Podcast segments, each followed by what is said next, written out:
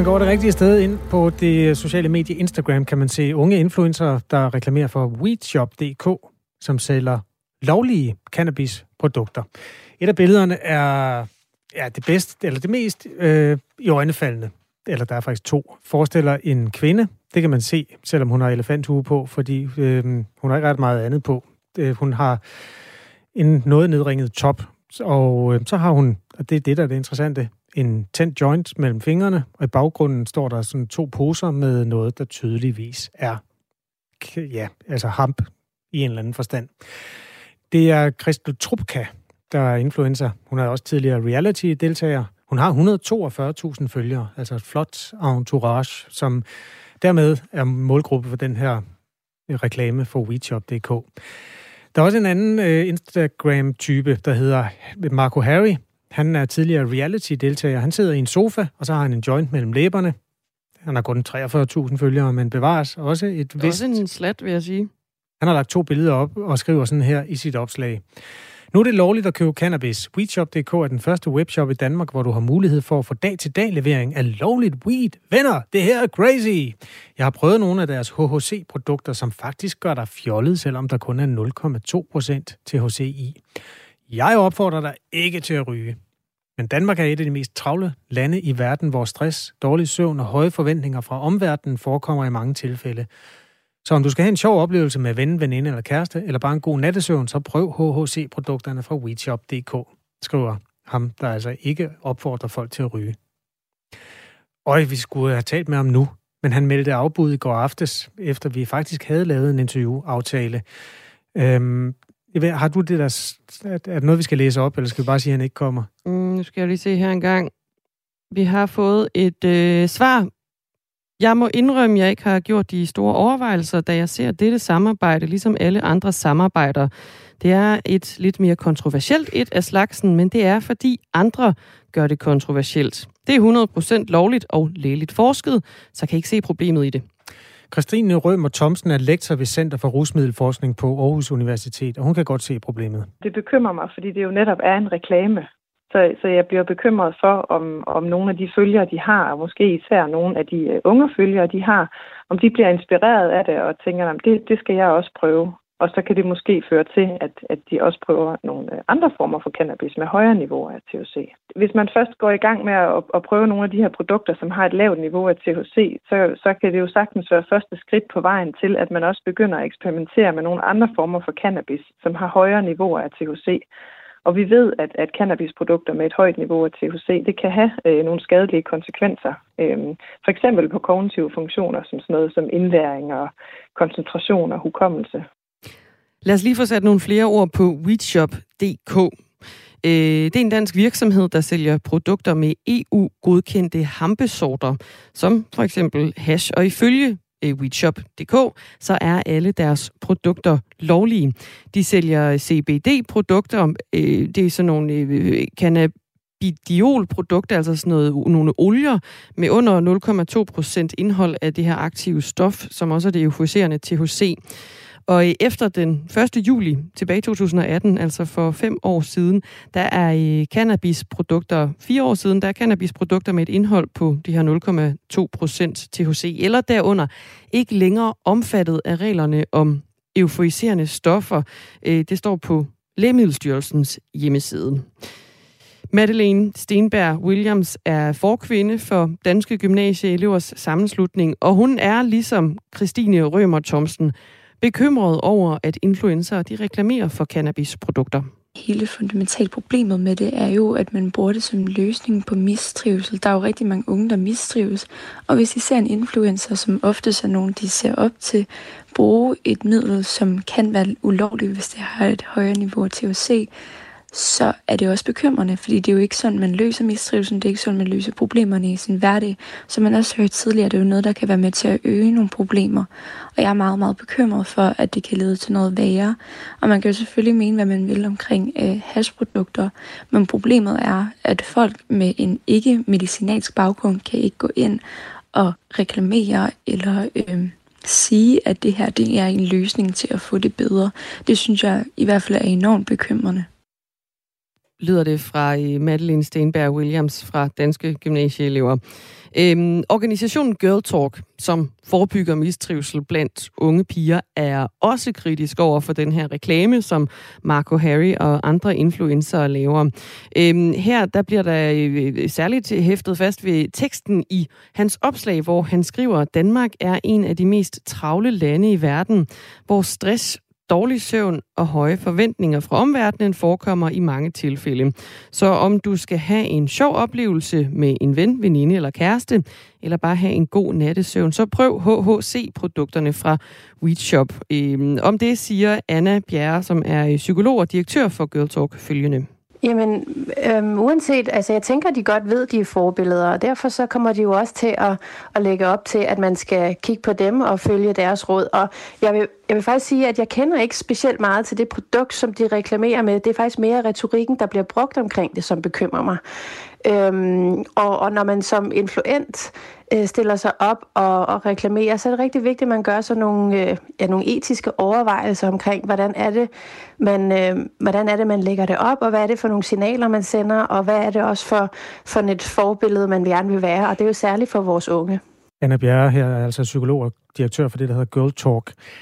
Der er lige kommet et input fra en lytter, der skriver, det er i forvejen forbudt at reklamere til børn. Så spørgsmålet er, hvad laver børn på en platform, altså Instagram, der er drevet af reklamer? Ja, det er jo øh, et, et, et godt spørgsmål, men jeg mener faktisk lige i det her særlige tilfælde, der er øh, reklamerne, dem kan man jo målrette, som, øh, som man vil, fordi der ligger en masse data på de sociale medier. Så det her, det mener jeg, det er kun til folk over 18. De bliver, der bliver ligesom, kan man sige, ramt af de her reklamer. Vi har som sagt ragt ud til de to Instagrammer, øhm, som ikke kan være med. Vi har til gengæld talt med direktøren hos WeShop.dk, Sangit Siva. Han vil ikke stille op i direkte interview her til morgen, men gerne svare på, hvorfor firmaet bruger unge influencer og tidligere reality-deltagere som reklamesøjler til de her cannabisprodukter. De influencer, vi arbejder med, deres følgere er over 18 år og ligger sig inde i den målgruppe, som vi targeter. Så det er derfor, jeg med sikkerhed også kan sige, at vi udvælger kun øh, influencer, som er relevant for den målgruppe, vi går efter, som er øh, for 20 år og op efter. Ikke? Christel Trupka og Marco Harry her har jo åbne profiler på Instagram, og det vil sige, at man kan øh, følge deres liv, uanset hvor gammel man er. Så vi spurgte også, hvad WeShop gør for at sikre, at helt unge ikke bliver eksponeret for deres produkter. Vi har lavet rigtig mange tiltag, der gør, at unge under 18 år skal have adgang til vores produkter, selvom der rent faktisk ikke ligger nogen regulering på området, øh, aldersregulering. Altså for eksempel så, øh, så benytter vi ikke platforme som, som TikTok og Snapchat, fordi vi igen ligger inde med data, som viser, at, øh, at det er primært unge under 18 år, der, der opererer på de her platforme. Ja, det er vist ikke til diskussion, at det TikTok især er øh, de unges platform. Måske, hvis du hørte med fra starten af det her indslag, så lyttede du også til den øh, kritik, som blev rejst fra Center for Rusmiddelforskning, som jo altså er bekymret for, at den lovlige øh, hamp kan få unge til også at få lyst til at prøve den ulovlige, altså den, som er under rusmiddelloven, fordi indholdet af de virksomme stoffer er over 0,2 procent, og at der dermed er sådan en form for glidebanefare. Øh, det spurgte vi naturligvis også, om han havde lyst til at øh, forholde sig til et Sangit Siva her. Det ville han ikke. Og han ville jo heller ikke øh, sådan interessere sig for kritikken fra Girl Talk og Danske Gymnasieelevers Sammenslutning. Som det, så, det, det er nok der, den lander. Altså det, der kunne have blevet et kryds mellem holdninger og, hvad skal man sige, bekymringer, det bliver øh, to lejre, hvor den ene ikke rigtig vil lytte til den anden i det her øh, i tilfælde. Men lovligt er det jo altså, det er det vigtigste også at sige i den her sammenhæng. Det er ikke forbudt. Og sikkert en reklame, jeg fik givet den hasbutik, på vores lytter Paul. Lars han skriver også ind fra øh, København. Medicinsk cannabis virker. Bare se på, hvordan det bruges i England og andre steder. I for eksempel Israel bruges stærk hash med op til 20% THC til ældre mennesker, i stedet for farlige og øh, farlige, lovlige smertestillende piller, skriver øh, Lars, som øh, ja, nok har bekendt sig til, at han synes, øh, fri hash er øh, federe end ingen fri hash. Tak for input. Klokken er kvart over otte. Du lytter til Radio 4 morgen med Dagmar Iben Østergaard og Kasper... Er du i tvivl? Godt. ja, var det Karbo? Jo, det var det vist. Kvart over otte. Godmorgen. Portrætalbum. En gæst, et musikalbum og masser af gode historier. Jeg har ikke været til nogen fester, hvor at der ikke bliver spillet et nummer, der har været på en Absolute Music CD. Vært Anders Bøtter dykker ned i tiden, musikken og de minder, det sætter i gang hos gæsten. Hvorfor tror du lige, at det er The River, der har fulgt dig igennem livet? The River definerede mig som øh, ung mand. Lyt til Portrætalbum i dag fra 17 til 19. Radio 4 taler med Danmark.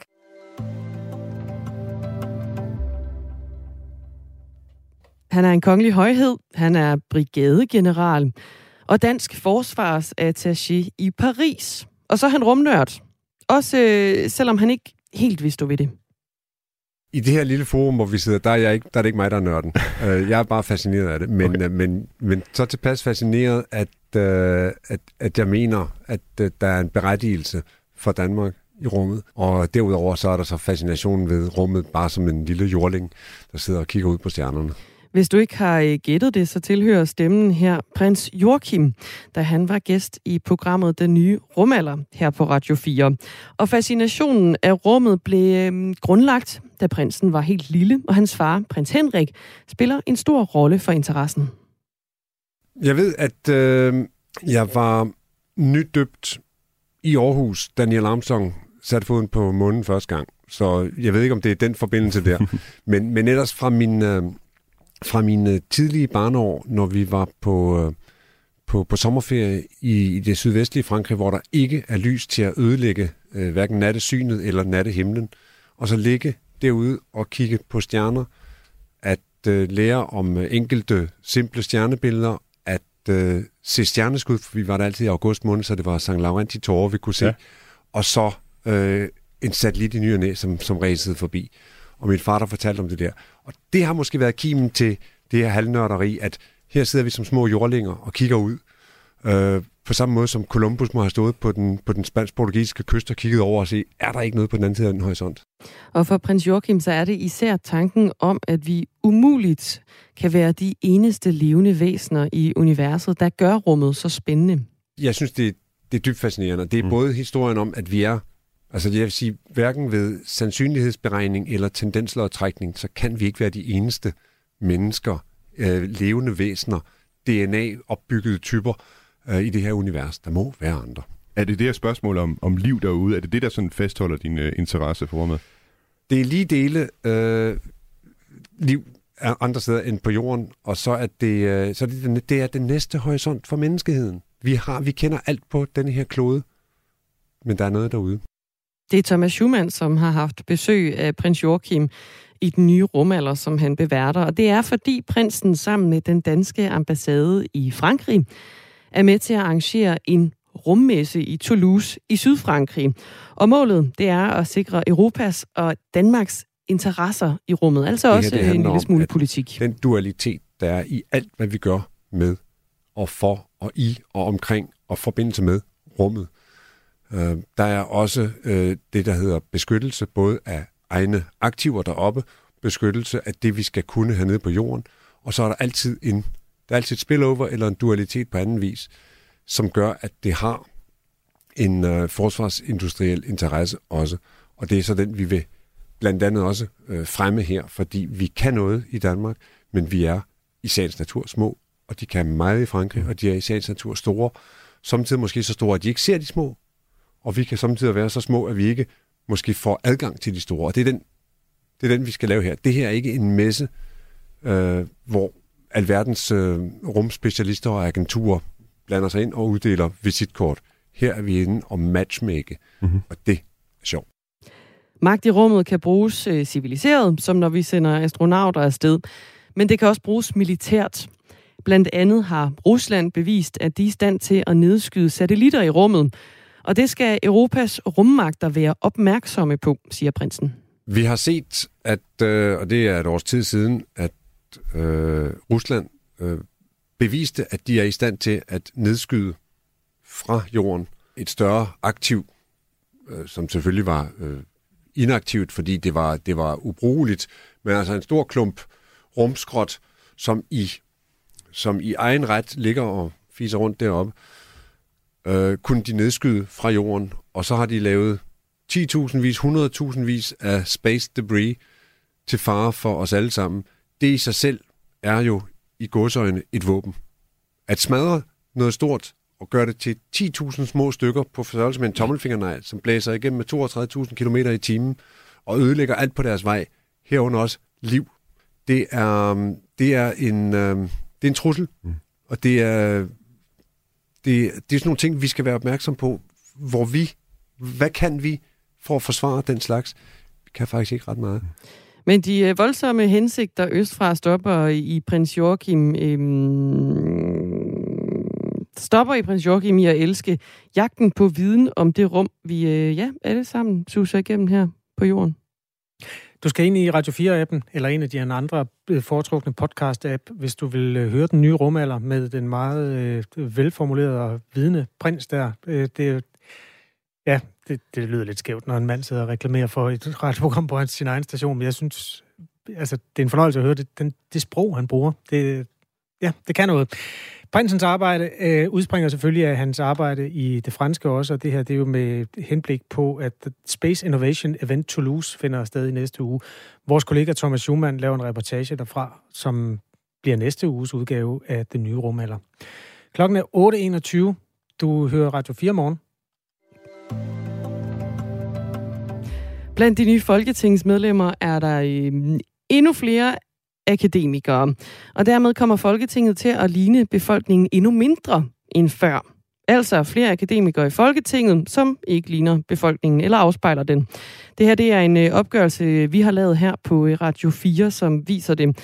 I den nye valgperiode der er antallet af folketingsmedlemmer med en lang videregående uddannelse steget til 50 procent. Halvdelen af politikerne på Christiansborg har altså læst fem år eller mere. Det er langt fra gennemsnittet i befolkningen, hvor kun lidt over 13 procent af danskerne ifølge Danmarks Statistik har gennemført en lang uddannelse. Og samtidig så er der også kommet færre ufaglærte i det nye Folketing, viser Radio 4's opgørelse. Det er langt fra uproblematisk, mener du, Kirsten Norman Andersen. Godmorgen. Godmorgen.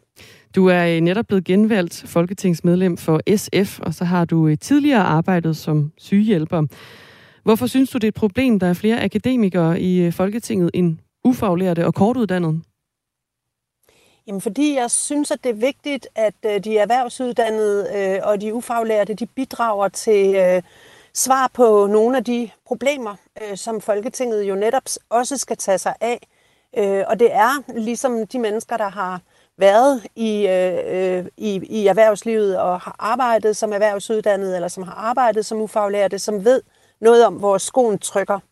Altså når jeg for eksempel øh, taler om forebyggelse øh, som sundhedsordfører, så støder jeg jo rigtig tit på øh, forslag om, at øh, vi skal arbejde med kramfaktorer, altså kost, rygning, øh, alkohol og motion. Og jeg er optaget af, hvad er årsagen til, at øh, erhvervsuddannede eller ufaglærte måske øh, lever mere usundt, end andre gør det. Og det kan der være rigtig mange grunde til.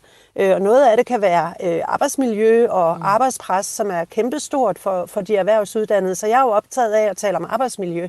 Altså det er jo i virkeligheden lidt absurd. Vi har lige haft et folketingsvalg, der har handlet rigtig meget om skattelettelser eksempelvis. Og jeg synes jo, hvis erhvervslivet gerne vil lette på skatten, så var en af de mest enkle måder at gøre det på jo i virkeligheden, at man holder op med at producere så mange patienter til sundhedsvæsenet, som man gør, hvis det er sådan, man ikke uh, sikrer et uh, rigtig godt arbejdsmiljø. Hvordan kan vi komme øhm, det til livs ved at putte flere uh, ufaglærte og kortuddannede ind i Folketinget? Jamen fordi, at det ikke, man, man, man, fordi man taler nogle andre løsninger. Man ender rigtig tit med i Folketinget at tale om økonomiske incitamenter, eller incitamenter i det hele taget til at ændre folks adfærd mere, end man taler om de konkrete problemer, som, som er årsagen til, at man i samfundet har nogle problemer, som man skal løse. At det for eksempel kan være svært at rekruttere til erhvervsuddannelserne, eller at det for eksempel er et problem, at, øh, at kortuddannede øh, oftere og hurtigere bliver syge. Der er ulighed i sundhed, eksempelvis i forhold til erhvervsuddannede mænd. Øh, det er jo også et tema, og jeg støder jo på forslag som, at nu skal vi lave helbredstjek på arbejdspladserne. Man kunne mm. jo også forestille sig, at man skulle sørge for, at lægen havde åbent, når det er sådan, folk har fri. Fordi de her mennesker, det er jo typisk også øh, en, den del af erhvervslivet, hvor man ikke kan flekse med sit arbejde, og hvor man har faste arbejdstider, ikke bare Kirsten lige kan tage fri et par timer for at smutte til lægen. Jeg riser lige lidt uh, fakta op. Uh, vi har jo på Yes. Radio 4 gennemgået uh, det, som folketingsmedlemmerne selv har oplyst om deres uddannelse. Dem, der har gennemført en videregående uddannelse på mindst fem år, uh, betegner vi som akademikere, og de udgør altså 50 procent af det her nye folketing. Andelen af faglærte i Folketinget er stort set uændret på omkring 12 procent. Ufaglærte udgør cirka 10 procent, og øh, det er et fald siden sidste gang, der var valg, hvor der var næsten 15 procent ufaglærte på Christiansborg. Øh, Fagbladet 3F de udgav i øvrigt også i går en, en lignende opgørelse af dens resultater flugter med, med vores. Øhm, Kirsten Norman Andersen, du er jo selv faglært sygehjælper. Øh, øh, hvordan oplever du at komme fra i en anden uddannelsesbaggrund, når du er på arbejde som folketingsmedlem? Jamen, altså, jeg vil ikke lægge skjul på, at jeg har en oplevelse af, at jeg skal stå rigtig tidligt op, øh, hvis det er sådan, at jeg ligesom skal gøre øh, mine synspunkter og min erfaring gældende, øh, og den er jo trods alt lang. Jeg Hvorfor tror du, du skal kæmpe sådan for 60 det? År. Jamen, jeg tror, det er fordi, at, at, at man som politiker øh, ender med meget ofte at have øh, akademikere, øh, som, som tænker i økonomiske incitamenter, og som tænker økonomi i stedet for at tænke i konkrete løsninger, som jo i virkeligheden ville kunne have forbedret økonomien, hvis det sådan, man havde valgt de rigtige løsninger undervejs. Og lad os Så jeg kan godt mærke, komme- når jeg kommer ud, at øh, hvis jeg præsenterer mig altid som sygehjælper, men jeg kan også godt se, at blikket bliver lidt fjernt en gang imellem, fordi folk de tænker, hvad ved en sygehjælper om det? Men kan, kan vi så ikke dykke ned i nogle af de konkrete eksempler, du har på, du har, hvor, hvor din tilgang, fordi du har en baggrund som faglært sygehjælper, har været anderledes end dine kollegers? Jamen eksempelvis, øh, jeg har, jeg har, altså når vi eksempelvis har kigget på, på ældreområdet, så, har det, så var det for nogle år siden sådan et øh, tema, at øh, ældre øh, ville, var trætte af, at deres hjem blev oplevet som Fredericia Banegård, og løsningen blev, at øh, vi skal have mere konkurrence, øh, fordi at så lærer vi nok alle sammen at øh, være lidt, lidt mere nærværende i forhold til de ældre. Og jeg foreslog egentlig konkret, at man, man simpelthen skulle arbejde med faste teams, altså det blev i den grad helt ned af brættet. Men, men i dag er det jo øh, noget, alle arbejder med, at, at, at nu forstår man godt, at det bliver nødvendigt, at det skal være det samme personale, der kommer hos de her meget, meget svækkede ældre, øh, som får ældrepleje i dag, hvis det er sådan, at vi skal lykkes med øh, netop at se forandringer eller se ændringer, som man skal reagere på, og dermed undgå, at man får nogle, eller ender med nogle kritisable øh, situationer i ældreplejen, blot for at give et eksempel. Øh, men, men men det, det er ikke almen viden, øh, som man bare har i Folketinget, og derfor så er det bare nødvendigt, at der kommer nogen ind, der også kan hjælpe med at sige, jamen, hvad skal der egentlig til? Hvad skal der til, for at vi kan rekruttere flere erhvervsuddannede eksempelvis, som vi alle sammen er enige om, vi skal? Det er jo danskerne, der sammensætter Folketinget. Nu har vi lige sat øh, vores kryds og sammensat et øh, Folketing af 179 personer. Øhm, så når vi i høj grad stemmer på akademikere, så er det vel fordi, vi gerne vil have dem til at sidde i Folketinget. Har du ikke tillid til, at danskerne de stemmer de rigtige ind? Jo, øh, altså det har jeg som udgangspunkt. Øh, men jeg tror også, at, øh, at for det første tror jeg, at der er færre erhvervsuddannede, som tør at prøve kræfter øh, med øh, at stille op til Folketinget.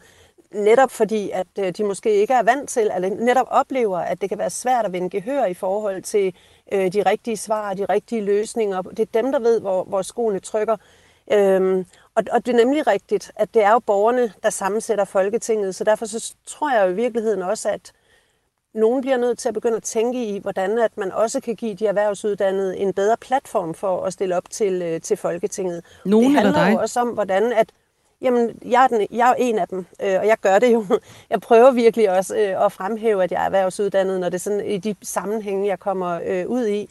Men, men jeg tror også, at medierne spiller en rolle. Altså man spørger folk, som øh, er, taler et sprog, som vi er vant til, og som taler i reformer eller øh, økonomiske løsninger, mere end taler om meget konkrete løsninger på meget konkrete problemer. Vi havde Carsten Øh, Hønge det i radioen i tre kvarter i løsninger. går, uddannet tømmer. Han, øh, Ja. ja, bare for at sige det.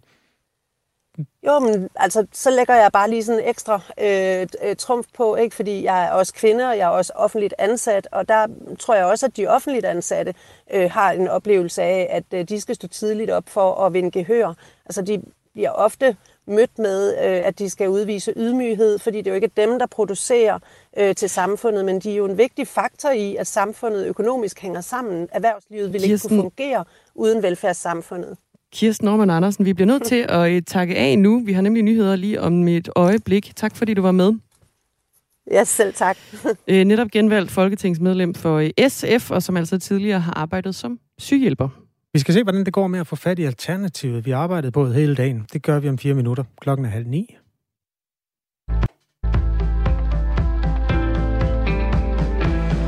Venstres Jakob Ellemann Jensen har ikke tænkt sig at pege på Mette Frederiksen som statsminister. Det sagde han, inden han gik ind til regeringsforhandlinger med hende. Jeg har ikke nogen ambition om at gøre Mette Frederiksen til statsminister. Jeg er gået til valg på, at øh, vi skal få en anden regering. Så må jeg konstatere, at der ikke er et, øh, et blot flertal til, øh, til en sådan regering. Og det indsnæver jo forhandlingsrummet øh, noget for, for, for den mulighed vedkommende. Nu må vi høre, hvad regeringen har at sige sagde altså Jakob Ellemann Jensen til TV2. Forhandlingerne om en ny regering startede klokken 8, og Venstres formand var den første, der var inviteret. Mette Frederiksen fortalte selv, inden hun gik ind, at hun stadig går efter en bred regering, men der skal meget til for, at det kommer til at ske med Venstres opbakning, fortæller Ellemann Jensen. Nu øh, må vi jo se, hvad de siger. Det er klart, at hvis et andet parti en til en adopterer Venstres politik, så har vi en ny situation. Lad os se, om det bliver tilfældet. Kan mindre også gøre det? End at hun skal adoptere Venstres politik en til en? Ah, det må vi se på. Nu øh, vil vi gå ind og forhandle i hvert fald. Klippene var fra TV2. I løbet af dagen holder politiet pressemøde om den kvinde, der mistede livet i Holbæk i nat. En gravid kvinde blev i nat stukket flere gange med en kniv med døden til følge, og det har politiet skrevet i en pressemeddelelse. Og på et tidspunkt i dag vil Midt- og Vestjyllands politi holde pressemøde om sagen. Det skriver TV2, som har talt med politiet. Tidspunktet for pressemødet er endnu ukendt. Det er en 37-årig gravid kvinde, der er blevet dræbt i Holbæk. Kvinden var på vej hjem fra arbejde og sad i sin bil, da hun blev overfaldet af en endnu ukendt gerningsmand, der stak hende flere gange og trak hende ud af bilen. Gerningsmanden er stadig på fri fod, og politiet søger vidner i sagen. Det er et problem, at unge influencer reklamerer for cannabisprodukter på Instagram. Det siger Anna Bjerre, der er psykolog og direktør ved Girl Talk. Netbutikken WeShop har flere influencer kendt fra reality-tv-programmer til at reklamere for deres lovlige cannabisprodukter. Men det er altså et problem, mener Anna Bjerre. Når man som influent øh, stiller sig op og, og reklamerer, så er det rigtig vigtigt, at man gør sådan nogle, øh, ja, nogle etiske overvejelser omkring, hvordan er, det, hvordan er det, man lægger det op, og hvad er det for nogle signaler, man sender, og hvad er det også for, for et forbillede, man gerne vil være. Og det er jo særligt for vores unge. Influencerne taler i høj grad til de problemer, som unge mennesker går og slås med, blandt andet stress, dårlig søvn og omverdenens høje forventninger.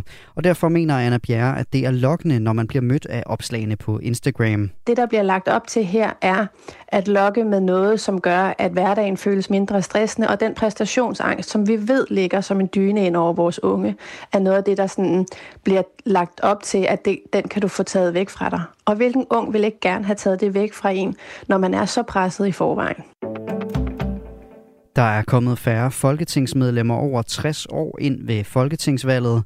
Det viser en opgørelse, som organisationen Faglige Seniorers nyhedsbrev har foretaget. 16 af det nye folketings 179 medlemmer er 60 år eller derover. Ved valget i 2019 blev der valgt 24 personer i den aldersgruppe. Dermed er der sket et fald på 33 procent. Og det ærger faglige seniorer. Det er rigtig skuffende, at så få ældre blev valgt, fordi Folketinget dermed mister den erfaring, viden og ro, som mange seniorer kan byde ind med. Det siger Mette Kindberg, der er landsformand for faglige seniorer i en pressemeddelelse. Skyet vejr i dag og perioder med regn eller byer. Ud på eftermiddagen klarer det op i den sydlige del af landet, og vi får temperaturer mellem 10 og 12 grader. Vinden bliver jævnt til hård fra sydøst og syd. Det var nyhederne her på Radio 4 med Asbjørn Møller.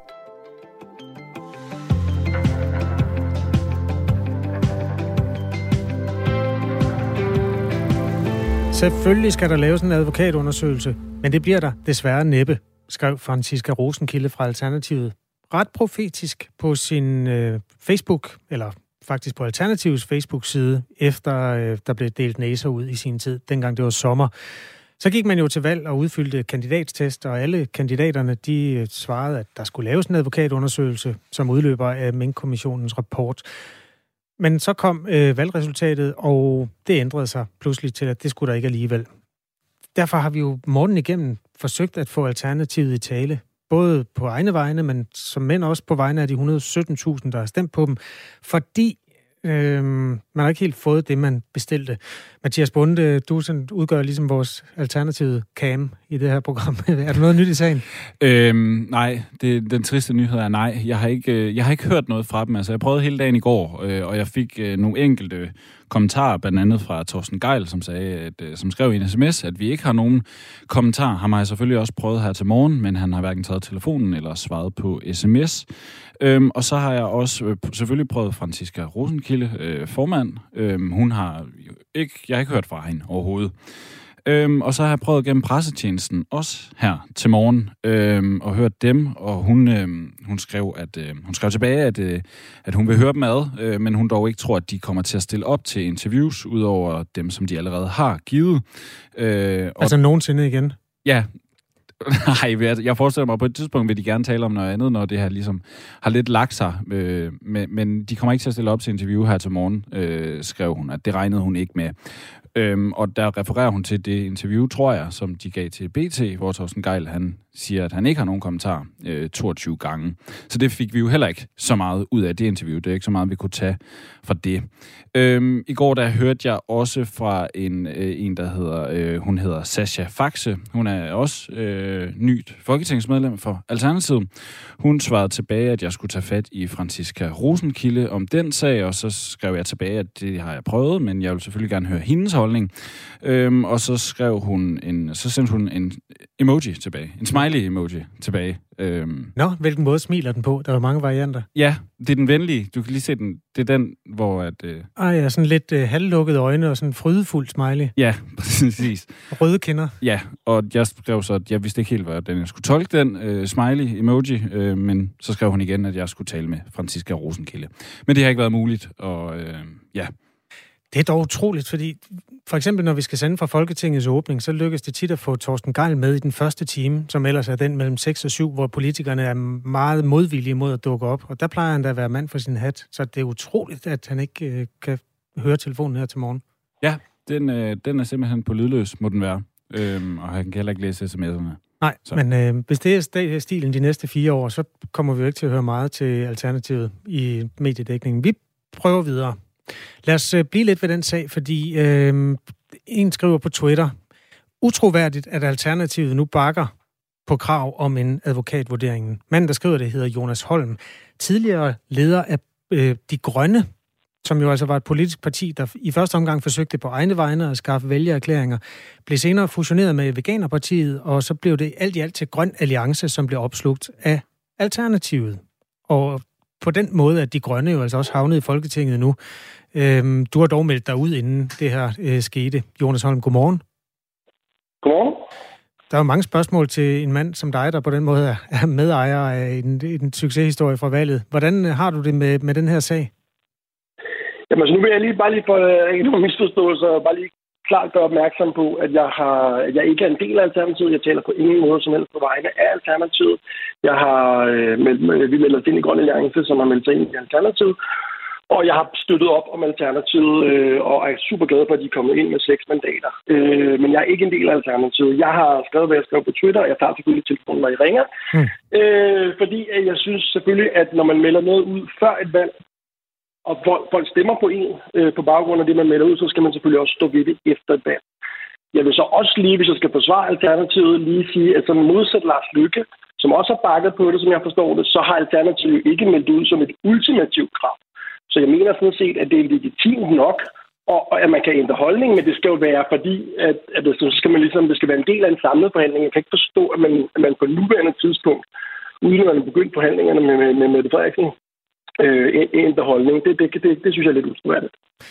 Lad os lige høre, hvordan hun selv udlagde det Alternativets politiske leder, Franziska Rosenkilde, efter hun i onsdags var på Amalienborg. Det var også det, som der var vores, øh, helt klart var vores øh, politik på det tidspunkt. Jeg ser ikke, at det er relevant med, efter der har været et valg. Det er ligesom en ny spilleplade, og den har danskerne tydeligvis, at de har opbakning til Mette Frederiksen. Og Jonas Holm er altså en del af, eller stifter af De Grønne, som blev en del af Grøn Alliance, og nu altså er overgivet til Alternativet. Du har jo på den måde givet dine medlemmer til Alternativet. Fortryder du det? Øh, nej, altså jeg fortryder ikke det, der er, det, der er sket. Jeg er super glad for, at Alternativet er kommet i Folketinget, og det har seks mandater. Jeg er også rigtig glad for, at vi har bidraget til, at der er kommet et øh, grønt flertal øh, i, øh, i Folketinget.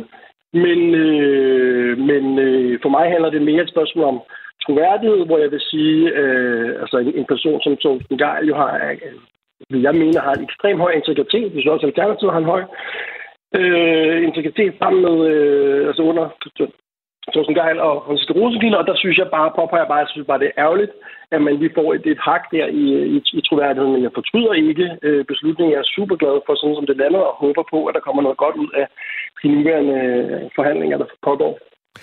Som jeg nåede at lære de grønne at kende, så havde I en mere sådan grænsende til borgerlig økonomisk politik, men altså var meget fremme på den grønne dagsorden. Er det, er det rigtigt husket, ja. sådan kort? Ja. Det er fuldstændig rigtigt husket, ja. Vil, vil, vil du så egentlig hellere have haft en, en blå regering med et grønt sigte, end du vil have den røde regering, som ser ud til at komme nu? Nej, altså som også var en del af vores øh, politik, så ønsker vi en, en, en bred regering, øh, som jeg stadigvæk håber og tror på, at vi kan få, altså en regering over midten. Øh, det, der bare er vigtigt for os, øh, det er, at den er, den er grøn, og derfor er jeg også glad for, at der kommer det grønt flertal. Men jeg håber, at det bliver brugt til ikke at, ikke at skabe en rød-grøn regering, men det bliver brugt som et udgangspunkt for forhandling, som en slags trussel over for øh, moderaterne, øh, sådan at man kan sige, at alternativet til, til en regering over midten, øh, en grøn regering over midten, det er, at vi laver en ren rød-grøn regering, så vi kan få løftet øh, klimaambitioner, miljøambitioner og natur. Øh, Øh, så så det, det, det, er, det er jeg sådan set glad for. Det tror jeg fortsat på, at det er det, der kommer til at ske.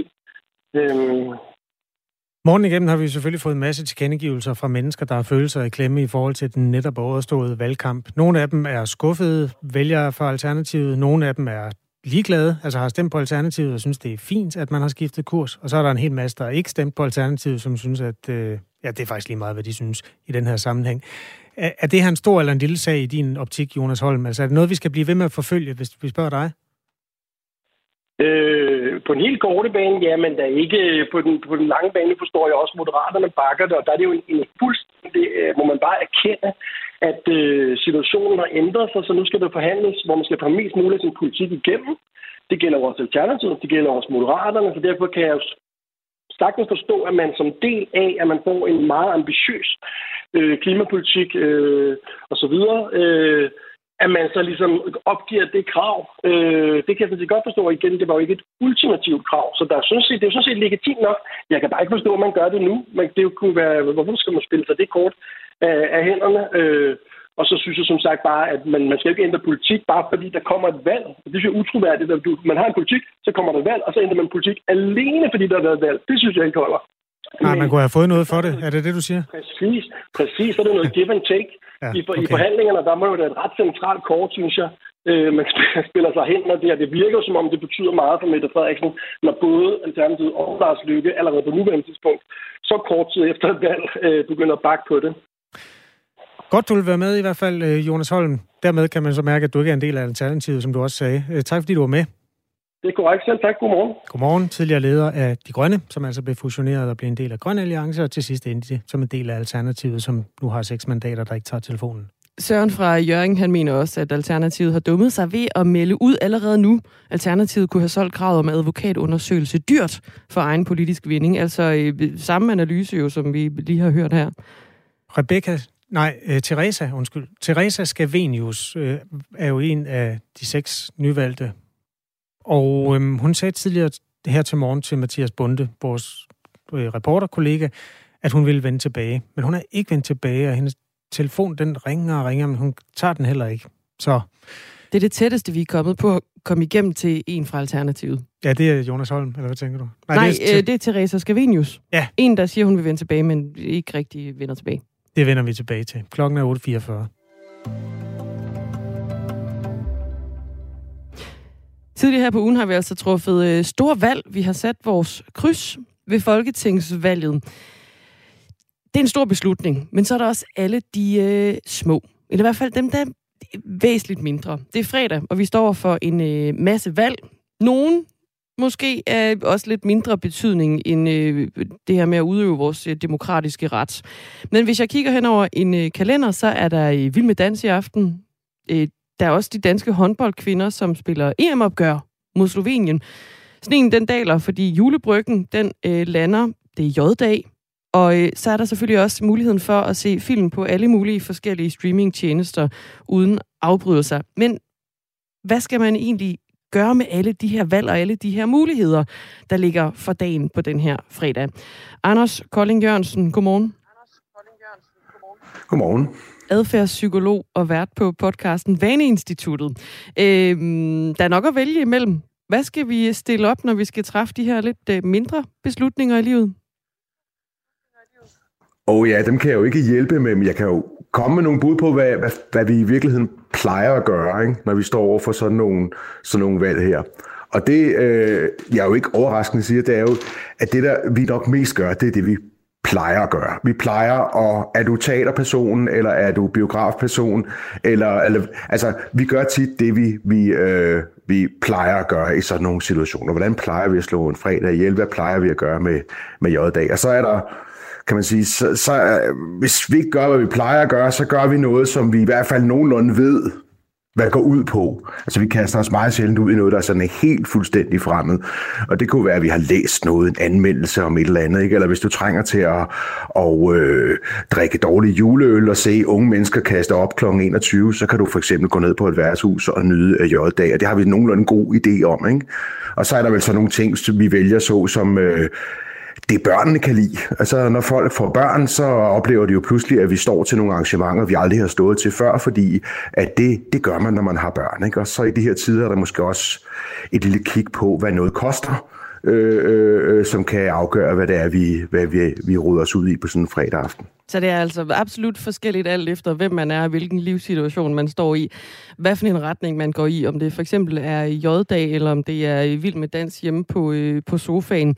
Øhm, når vi nu så har truffet et valg, altså vi har gjort os alle de her overvejelser om, hvad vi har lyst til at øh, begive os ud i i dag eller i aften, hvordan øh, sikrer man sig så, at det egentlig også er den rigtige beslutning?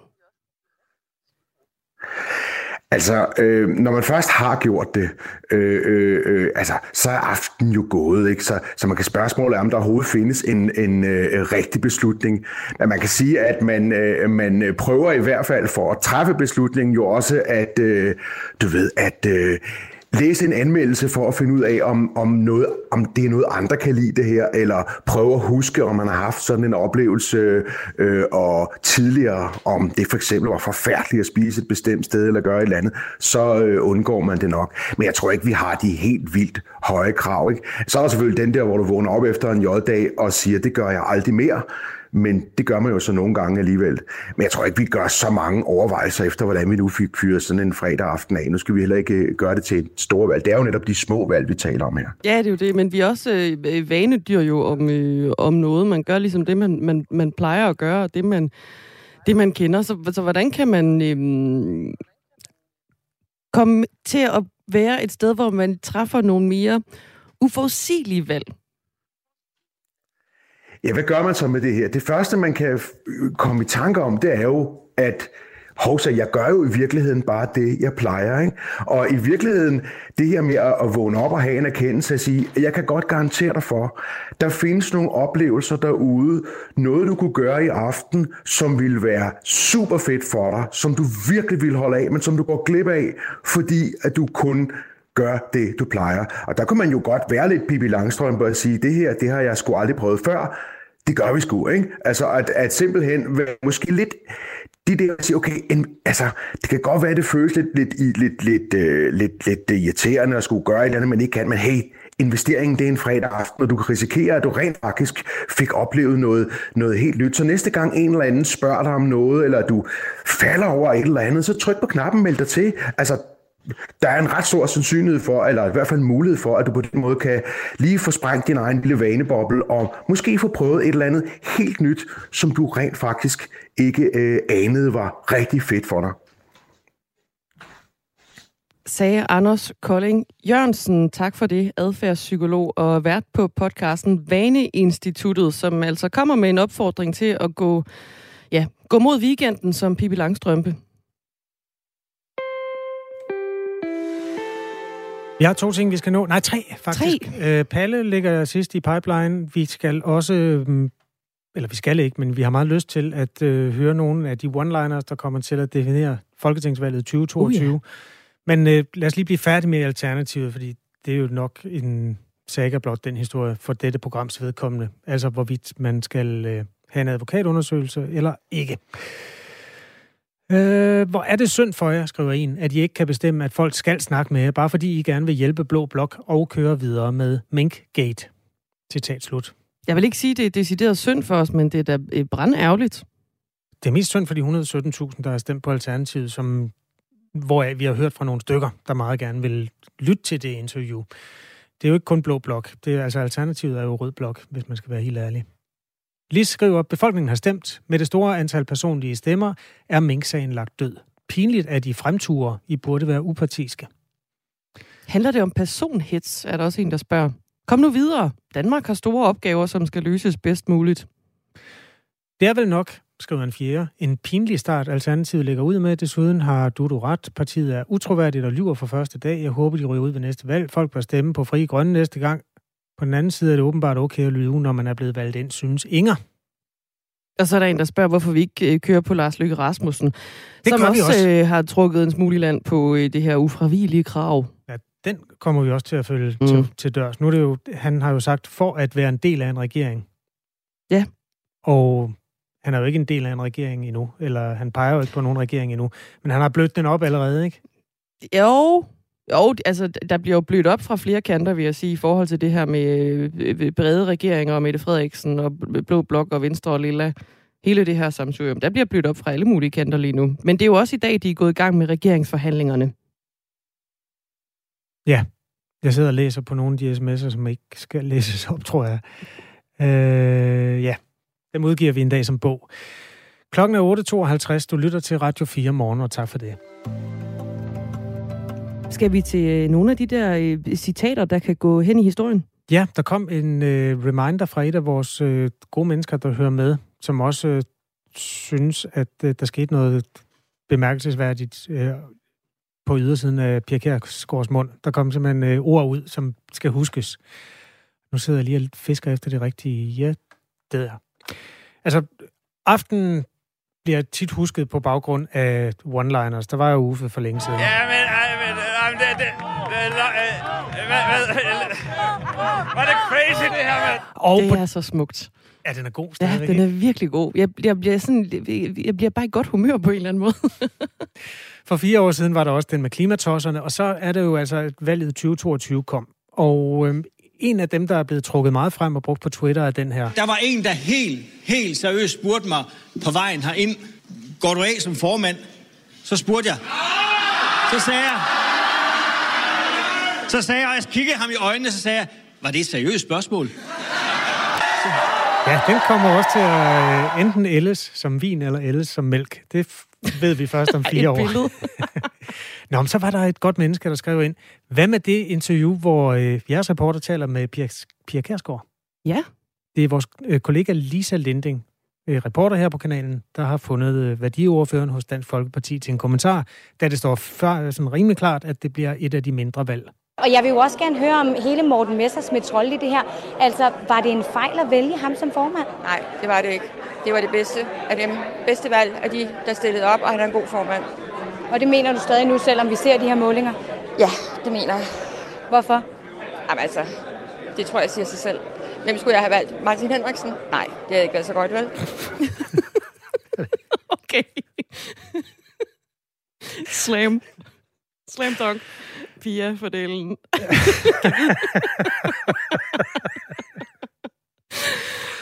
ah, wow. Det er sjovt. Det kunne have været sjovt at spørge, hvor hun så tænkte, de ville ligge henne. Altså, nu, nu er de lige kommet ind over spærregrænsen som det mindste parti i Folketinget.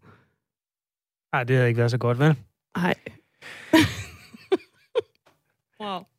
Tak for de bidrag, der er kommet ind. Det her radioprogram er et godt stykke vejen simpelthen dannet af, at øh, mennesker, der hører programmet, kommer med inputs eller sjove idéer eller ja, supplementer. Blandt andet øh, den der lille reminder fra vores, det var en ven i Tølløse, så vidt jeg husker, der mm. sagde, at vi skulle øh, lige spille det klip igen, og det vil jeg hermed gjort.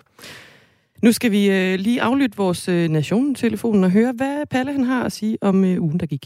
Du har ringet til nationen-telefonen. Læg, læg bedst din holdning efter bippet. fucking rende mig i røven fire år mere. Jeg magter det kraftedeme ikke. Og ja, det er Palle fra Kalmborg, hvis du vil vide det. Tak, Danmark. Tak skal du da ellers mange gange have for at vise dig som den indavlede, småt begavede og overskriftslæsende landsbytosse, som du er hele dit fedtglinsende eller ballonudvidet hjerte er.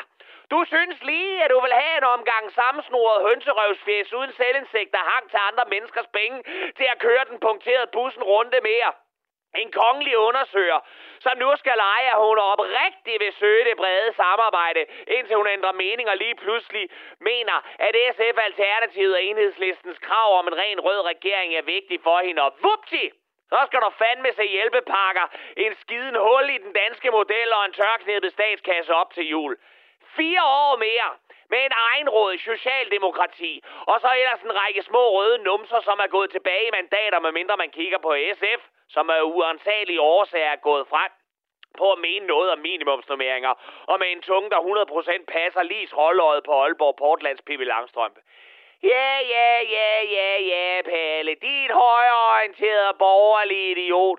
Du er bare sur over, at det ikke blev de blå. Nej, og inden du nu kommer i gang med at placere farvekoder på mig, så lad mig nævne en anden kriminel nordjyde, som det her lille pisland har sendt ind i de fine salonger, fordi alt for mange i det her land er resultatet af en alkoholpåvirket graviditet langt ude på børnebolle overdrev, hvor grise går med nummerplader, hvor en so er noget, man både kan æde, knippe og give sig med på Inger Støjbergs storebrors gård.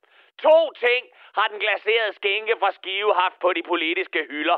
Mindre afstand mellem land og by, og så en stram udlændingepolitik. Det er alt!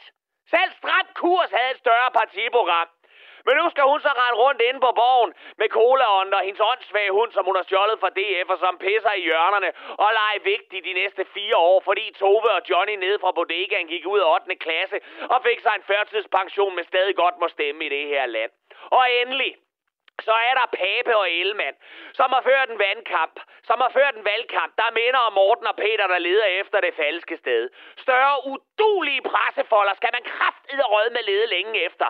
De havde en storlyvende, magtfuldkommen, kriminel, selvisindsættende og demagogisk statsminister, som burde være lige så nem at vippe af pinden, som det er at tørre sig i røven. Men her står vi så med to formænd, der diskuterer, hvis lort det er, de har på fingrene. Og ifølge konservative, så er det hele ekstrabladets skyld, og ifølge Venstre, så er det hele de konservative skyld, fordi Pape alt for sent så, at han i overvis havde smigt anker i pøllebugten på en dominikansk livprins.